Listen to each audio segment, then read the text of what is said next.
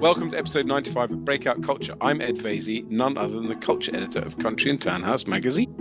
And I'm Charlotte Metcalfe. I'm the associate editor at the magazine. And today we're going to be talking about theatre and looking at some of the more interesting and innovative plays on around Christmas. Of course, pantomime aside, there are almost always wonderful productions of A Christmas Carol, certainly in London, and this year is no exception. Owen Teale, known for playing Sir Alliser Thorne in Game of Thrones, plays Scrooge at the Old Vic, and Ade Edmondson, who made his name in the 80s in the comic strip and as the punk in the young ones, is taking on the role for the RSC. I had the pleasure of working with Adrian Edmondson all those decades ago when he was game enough to take part in some of the pop videos I worked on. So I'm really looking forward to see him in the role of Ebenezer. But alongside those traditional seasonal offerings, what caught our eye was a couple of really interesting, innovative plays and one in a very different location to what you'd expect. Yes, it's within the National Gallery, no less. For the first time, the National Gallery is staging a play cleverly called A Picture Perfect Christmas. It's a new immersive play based on the old Dutch master painting, A Winter Scene with Skaters Near a Castle, painted by Avercamp in the 17th century. The painting has been transformed into a Christmas show for all the family by Boo Productions, an award winning company specializing in immersive events. I'm all for this kind of thing, museums branching out. Here to tell us all about the show is the show's director, who's also an actor and a trained dancer, Francesca Reed. Hello, thank you so much for having me on. Trained dancer, I haven't uh, danced for a little while, so it's exciting to hear that accolade mentioned. Well, I did notice you're a trained dancer. It's lovely to have you. We're also delighted to welcome Claire Arrouche, who is Head of Hospitality and Events at the National Gallery. Good morning, Claire. Good morning. How are you? I'm very well, thank you. Well, it's great to have you both here to talk about this exciting new idea. We were also very interested in what the Globe is doing this winter. I've seen many a magical Christmas performance there, memorably an adaptation of Hans Christian Andersen's Little Match Girl. And this year they're staging another one of his tales, The Fir Tree in the Open Air, complete with puppets, carol singing, and tree decorating. It's being directed by the Globe's artistic director Michelle Terry, and it's written by the writer in residence Hannah Khalil. And we're delighted that Hannah is also with us today. Hello, Hannah. Hello, thanks so much for having me. Hannah, we're looking forward to hearing about the fir tree and your Hakawati's Women of the Arabian Nights, which runs till mid January. But before that, let us go back to Francesca. Tell us how this idea of doing a play at the National Gallery came about. Well, Boo Productions have had a relationship with the National Gallery for a while now. We have done grottos for them based on paintings, and it's been a really exciting uh, relationship to nurture. And they have this theatre space in the middle of their building where normally they have conferences or they record TV shows or things of that nature. And it hasn't been a live performance venue, but they thought, why not? We've got this relationship with this company that does theatre productions and immersive productions. Why not explore that? So that's how that sort of came to pass. And then I was tasked with creating a show, uh, looking into the painting and figuring out who lives there, what are their lives, what's the adventure they're in. Uh, and that was the process, really. So, turning to you now, Claire, this was obviously a really innovative project to undertake. So, can we hear from you first about the painting itself and how it was chosen?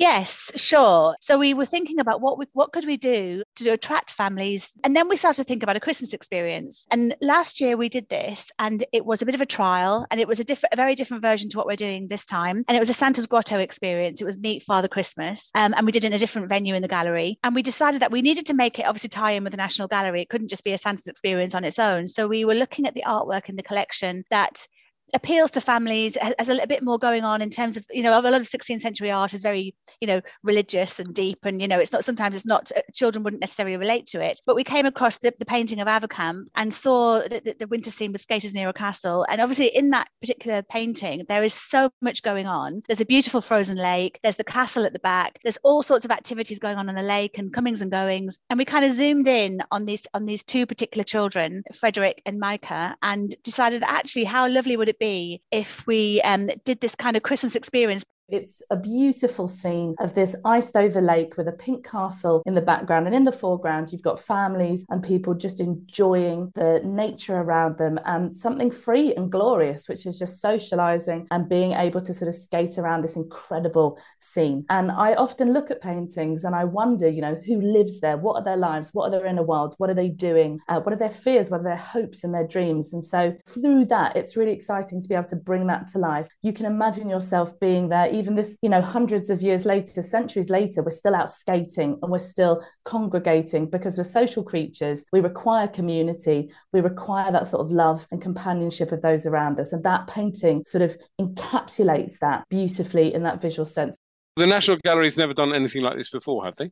No, not at all. And really, this this was born out of out of the pandemic and coming out of the pandemic, and the, the idea that people were the gallery was obviously closed for a lot of time. We weren't able to do events, um, and we were just thinking creatively about what could we do to engage with a diff- with a, with more of our local audience. With the gallery uh, before COVID, seventy percent of our audience was was international, so we wanted to really engage with our local audiences a lot more, and especially families. We realised there's a huge demand for this, and the idea of of bringing um, kind of more families, a different audience to the gallery who wouldn't normally have come and to introduce art to children in a much more i mean a, much more creative way. So for people to come to the gallery and have a really beautiful experience have have the experience of meeting father christmas and then taking the opportunity to go into the gallery see the painting itself on the wall take you know have a coffee and a, and a, and a bite to eat in the gallery as well and just make a kind of an exper- experiential day of it in the gallery. That was our thinking behind it how did the conversation start? Because it is a great idea, I think. You've got to be imaginative in how you attract new audiences before coming to the gallery, I was working for Royal Museums Greenwich, and we worked a lot with Boo there, um, doing ex- experiences. And in fact, I've been talking to them about doing a Christmas experience very similar to what we were doing in the gallery in my in my time there. So obviously, when I came to the gallery and, and this this situation came up, I had Boo in my mind in terms of how, who we could work with to be able to put this on. Um, and they're a very creative um, production agency who do fantastic um, shows and, and family audiences and family family activities. So that was why why the, the relationship relationship between Boo and ourselves um, came about. I gather any ticket holder to the show has free access to the gallery before or after the show. And I'm just wondering what the capacity for the show is. Well, the capacity for the show is quite is, is much larger than it was last year due to the amount of space that we have. So in the theatre that we're, we're using for this performance, it has capacity of over 300 seats, and we're doing four shows per day on the 13 dates that we're doing because we're doing weekends up until the, the, the children break up for school holidays. So actually, that's 1,200 up to 1,200 people a day we are encouraging people make a day of it. Come look at the painting beforehand if you're on a later slot or afterwards if you're on an earlier slot and really immerse yourself in the world of art and then come and enjoy the painting. And not only that there's food and glorious offerings within the gallery itself as well so yes we've got a lot of lovely food options at the gallery food and drink options. We have for the actual uh, christmas show we have a pop-up christmas cafe which will be serving sweets and popcorn and drinks and mince pies and all that kind of thing and a very in a very festive kind of feel. So that will be open on the days of the performance. And as well as that we have an espresso bar that does lovely coffees and cakes. We have our national cafe which does a, a delicious selection of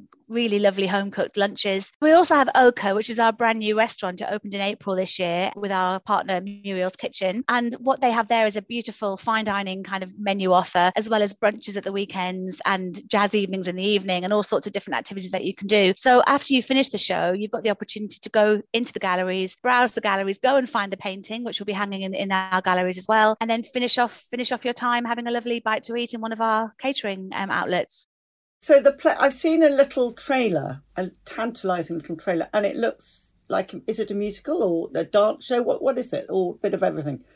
Yeah, it's a musical. So we've created a show where there's music throughout it and these key iconic songs. And we absolutely hope that people are going to be going off singing these songs as they leave the auditorium. And what I've tried within this as well is to just add a little bit of love and love love life lessons within it as well, just to help us sort of navigate life yeah i mean uh, what what was going to be beautiful about the play is that audience will delve into the story of two children frederick and Maika on their journey through the woodlands they'll meet magical creatures they're wandering through frosted landscapes skating on glistening ice rinks and it's just a lovely story of children and what what they get up to in their day and and I think it's very relatable to children today who are obviously still playing in the same way. Well, Hannah, turning to you now, you know, I absolutely love the Globe because it's obviously got its great big fat production of Henry V going on that's that's being heralded all over the place. But alongside it, you've got two amazing things. So tell us first of all about being writer in residence. That started in January this year, and um, and it will finish in January next year. And I keep saying to everyone, I don't know what I'm going to do come February. I'm going to feel very bereft to not be there because it's a wonderful institution to be a part of. I feel very lucky.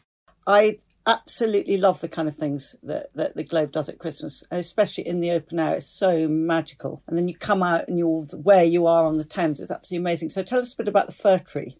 So, The Fir Tree is an adaptation of a Hans Christian Andersen short story. And the idea, I can't claim credit for the brilliant idea. It's uh, Michelle Terry, the artistic director of the Globe's idea. And it, it's not the jolliest of tales, you won't be surprised to know, as it's by Hans Christian Andersen. So I was a little bit tentative at first, but Michelle gave me the challenge to reimagine it in a way that centres a sort of conversation around conservation. And that really got me very excited. And so, yes, I took the challenge and uh, went ahead and adapted it. It's a really beautiful show with carols in it, and the designer is this genius called Sam Wild, who we call the card bard because he can literally make anything out of cardboard. And he's so the whole show is is really sort of sound in terms of its uh, its carbon footprint. Everything is made from old Amazon boxes basically. The puppets are beautiful. He's made loads of gorgeous videos so people can make their own at home and uh, bring them in.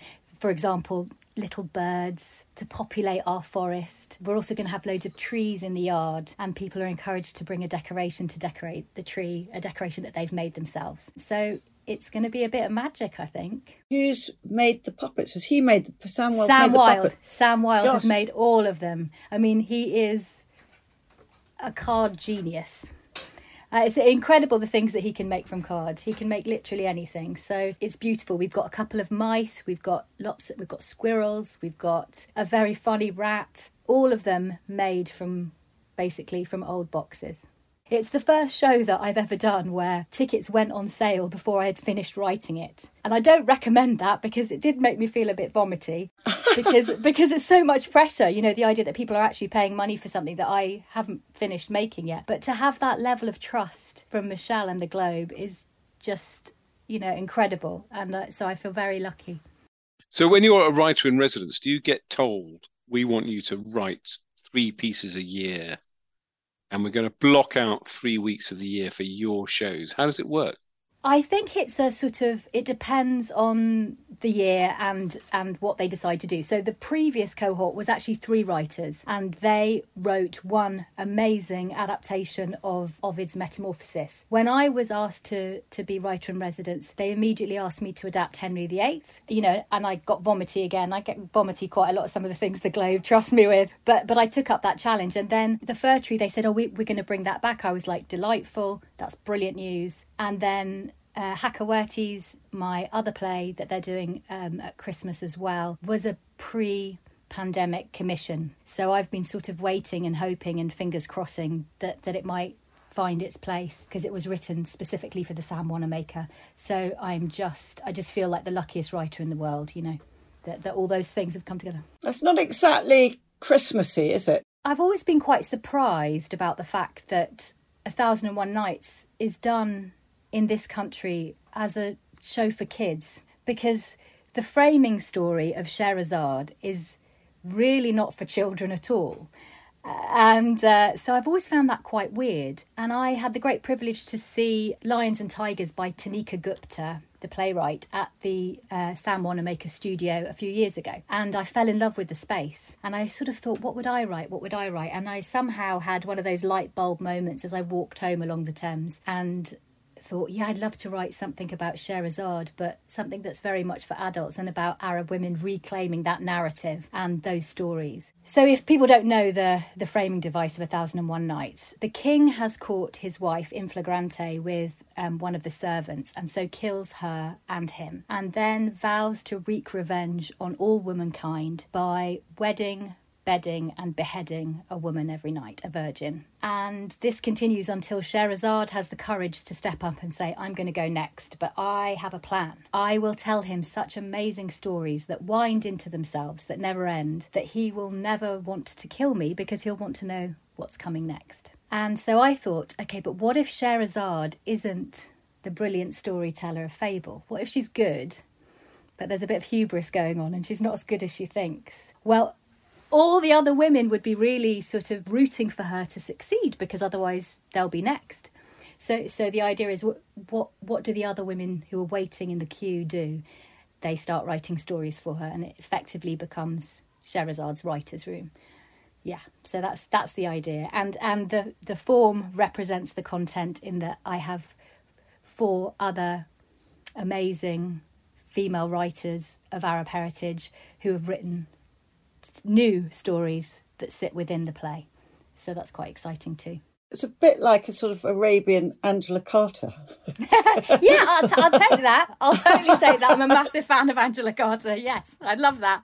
As a woman of Arab heritage, Hannah, so when you get given Henry VIII, I mean, do you, I mean, they kind of hand you Henry VIII and say, reinterpret it? Or do you say, I mean, is there a discussion? Of course. So, so the, the conversation around Henry VIII was we, you know, it's considered to be one of the problem plays. Yeah. And we'd love you to reimagine it centering the female characters. Right. And I was quite nervous about that. But as soon as I read it, I mean, I had read it, but years ago at university, hadn't looked at it since. And I read it and I went, well, actually, he's already done it. As far as I'm concerned, the main character in Henry VIII isn't Henry, it's Catherine of Aragon. Her speeches are the best in all Shakespeare, in my opinion. I mean, they are astonishing. I didn't have to do anything to them. It's more about, it was more about sort of pruning some of the really political stuff, if I'm centering the female characters, and giving Anne a little bit more of a voice. And so I felt fairly comfortable with that. And, you know, I borrowed a bit from Taming of the Shrew, a bit from Pericles,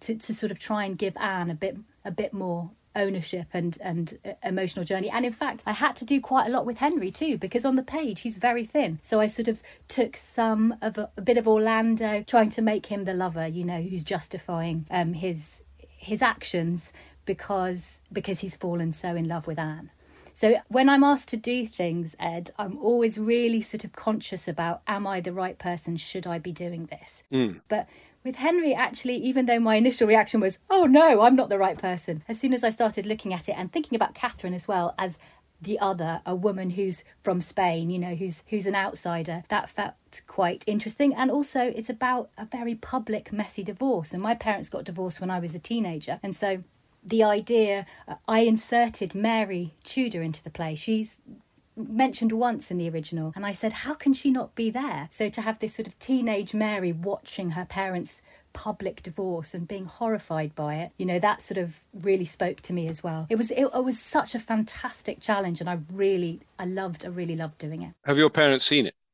My mum saw it What did she say? she she loved it but she loves everything I do did she get the Did she get any of the references or not? we Did you we- say this we- is partly based on my childhood, Mum? Ed, Ed, we haven't had that conversation, but now she will listen to this podcast and we will. Well, this have is that the way. This is because we do. Charlotte and I do this whole therapy service. but I'm interested, Hannah. What would make you say you were the wrong person if somebody said we want you to reinterpret this play or this?